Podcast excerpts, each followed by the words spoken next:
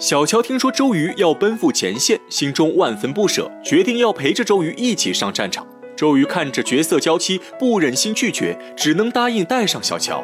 诸葛瑾劝说诸葛亮投降孙权，不料诸葛亮早有对策，还没等诸葛瑾开口，就反劝诸葛瑾投靠刘备。诸葛瑾接下来的话直接被堵在嘴中，自知心思已经被诸葛亮猜透，寒暄一番后，回去向周瑜复命。周瑜抵达夏口后，立刻召见诸葛亮议事，用官渡之战的案例指出曹操的弱点就在粮草上。命令诸葛亮率刘备的人马夜袭巨铁山，烧毁曹操的粮草，还假惺惺地说自己也会支援他们两千兵马。诸葛亮早就看穿周瑜的计谋，但并不点破，答应下来便匆匆离去。刚好被进门的鲁肃碰到，鲁肃见诸葛亮不理他，问周瑜发生了什么事。周瑜开口就说今明两夜诸葛亮必死，只把旁边端茶倒水的小乔吓得花容失色。鲁肃一听也是大惊，忙问具体情况。周瑜说出自己计划，他让诸葛亮偷袭巨铁山，就是想借曹操的手杀他，还嘲讽诸葛亮没有看出其中玄机。鲁肃在座位上听后面色凝重。诸葛亮回到营中，立刻调兵遣将，刚安排妥当，有士兵来报鲁肃求见。诸葛亮急忙迎接鲁肃，原来鲁肃奉了周瑜的命令来打探诸葛亮的动静，看看他有什么妙计。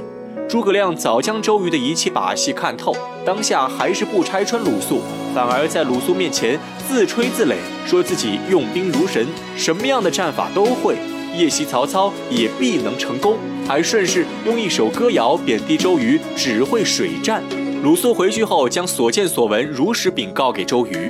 周瑜一听诸葛亮说他不会陆战，当场气炸，让鲁肃通知诸葛亮不用去了。自己亲率一万大军去偷袭曹操，要让诸葛亮看看他周瑜是不是只会水战。鲁肃领命离去。此时小乔在帐中弹起曲子，周瑜陶醉其中，怒火逐渐平息。遣走下人后，小乔为诸葛亮求情，让周瑜不要杀诸葛亮。周瑜一看连自己的女人都为诸葛亮说话，消失的怒火又逐渐上涌，警告小乔不要干涉他的政事。诸葛亮他必须要杀。小乔见周瑜心意已决，便不再谈论诸葛亮，转而说起周瑜的缺点，直言周瑜太骄傲，容不下别人强于自己，更指出周瑜杀诸葛亮就是因为诸葛亮比他聪明。这一番话句句戳心，周瑜的怒火再也按耐不住，直接让小乔离开军营，返回柴桑。小乔泪流满面跪下认错，周瑜却心如磐石，再无半丝温柔之情，二话不说转身离去，只留下小乔独自在帐中垂泪。鲁肃见到诸葛亮后，通知他周瑜的决定。此时，就算鲁肃再老实，也看出这一切都是诸葛亮的计谋。诸葛亮被识破后，坦然承认自己确实激将周瑜，但一切都是因为周瑜先怀杀心。鲁肃知道诸葛亮言之有理。没有开口反驳，诸葛亮又请鲁肃转告周瑜，劝周瑜不要偷袭曹操，因为曹操机智多谋，平生打仗就爱断对方粮草，肯定也会在自己的粮草处安排重兵。周瑜要去的话，必定非死即伤。鲁肃答应下来，临走前却问诸葛亮，如果他没有激怒周瑜，周瑜非要让他偷袭曹操，他会怎么办？诸葛亮表示自己会让东吴的两千士兵打前锋。等东吴士兵死伤过半后，再带着残兵败将回来请罪。鲁肃这才知道诸葛亮早就留下后手，笑骂诸葛亮刁钻。诸葛亮又反问鲁肃：“自己激将周瑜的时候，他真的没有看出来吗？”鲁肃笑而不答，端茶一饮而尽，一切尽在不言中。鲁肃将诸葛亮的建议禀告给周瑜后，周瑜感叹诸葛亮的见识胜他十倍，更坚定要杀诸葛亮的心思。鲁肃劝他现在不能杀诸葛亮，可以等打败曹操之后再杀。周瑜答应。二人正说着，吕蒙进帐禀报，曹操大军已经抵达三江口，战船无数。周瑜一听就决定要带五百军士去探营。鲁肃觉得太危险，急忙劝阻。周瑜却表示就是要拿自己当诱饵，只要曹操派船追他，他就能看出曹操的战船威力如何，水军战斗力怎么样。知己知彼，才能百战百胜。鲁肃听后赞叹周瑜智勇超群，不再阻拦。周瑜带着几艘快船抵达曹操阵营，看到曹操战船规整，进退有度，问吕蒙曹操的水军统领是谁。吕蒙回答说是蔡瑁、张允。周瑜大感不妙，知道蔡瑁和张允都算是水战名将，如果不先杀掉这两个人，自己恐怕难以取胜。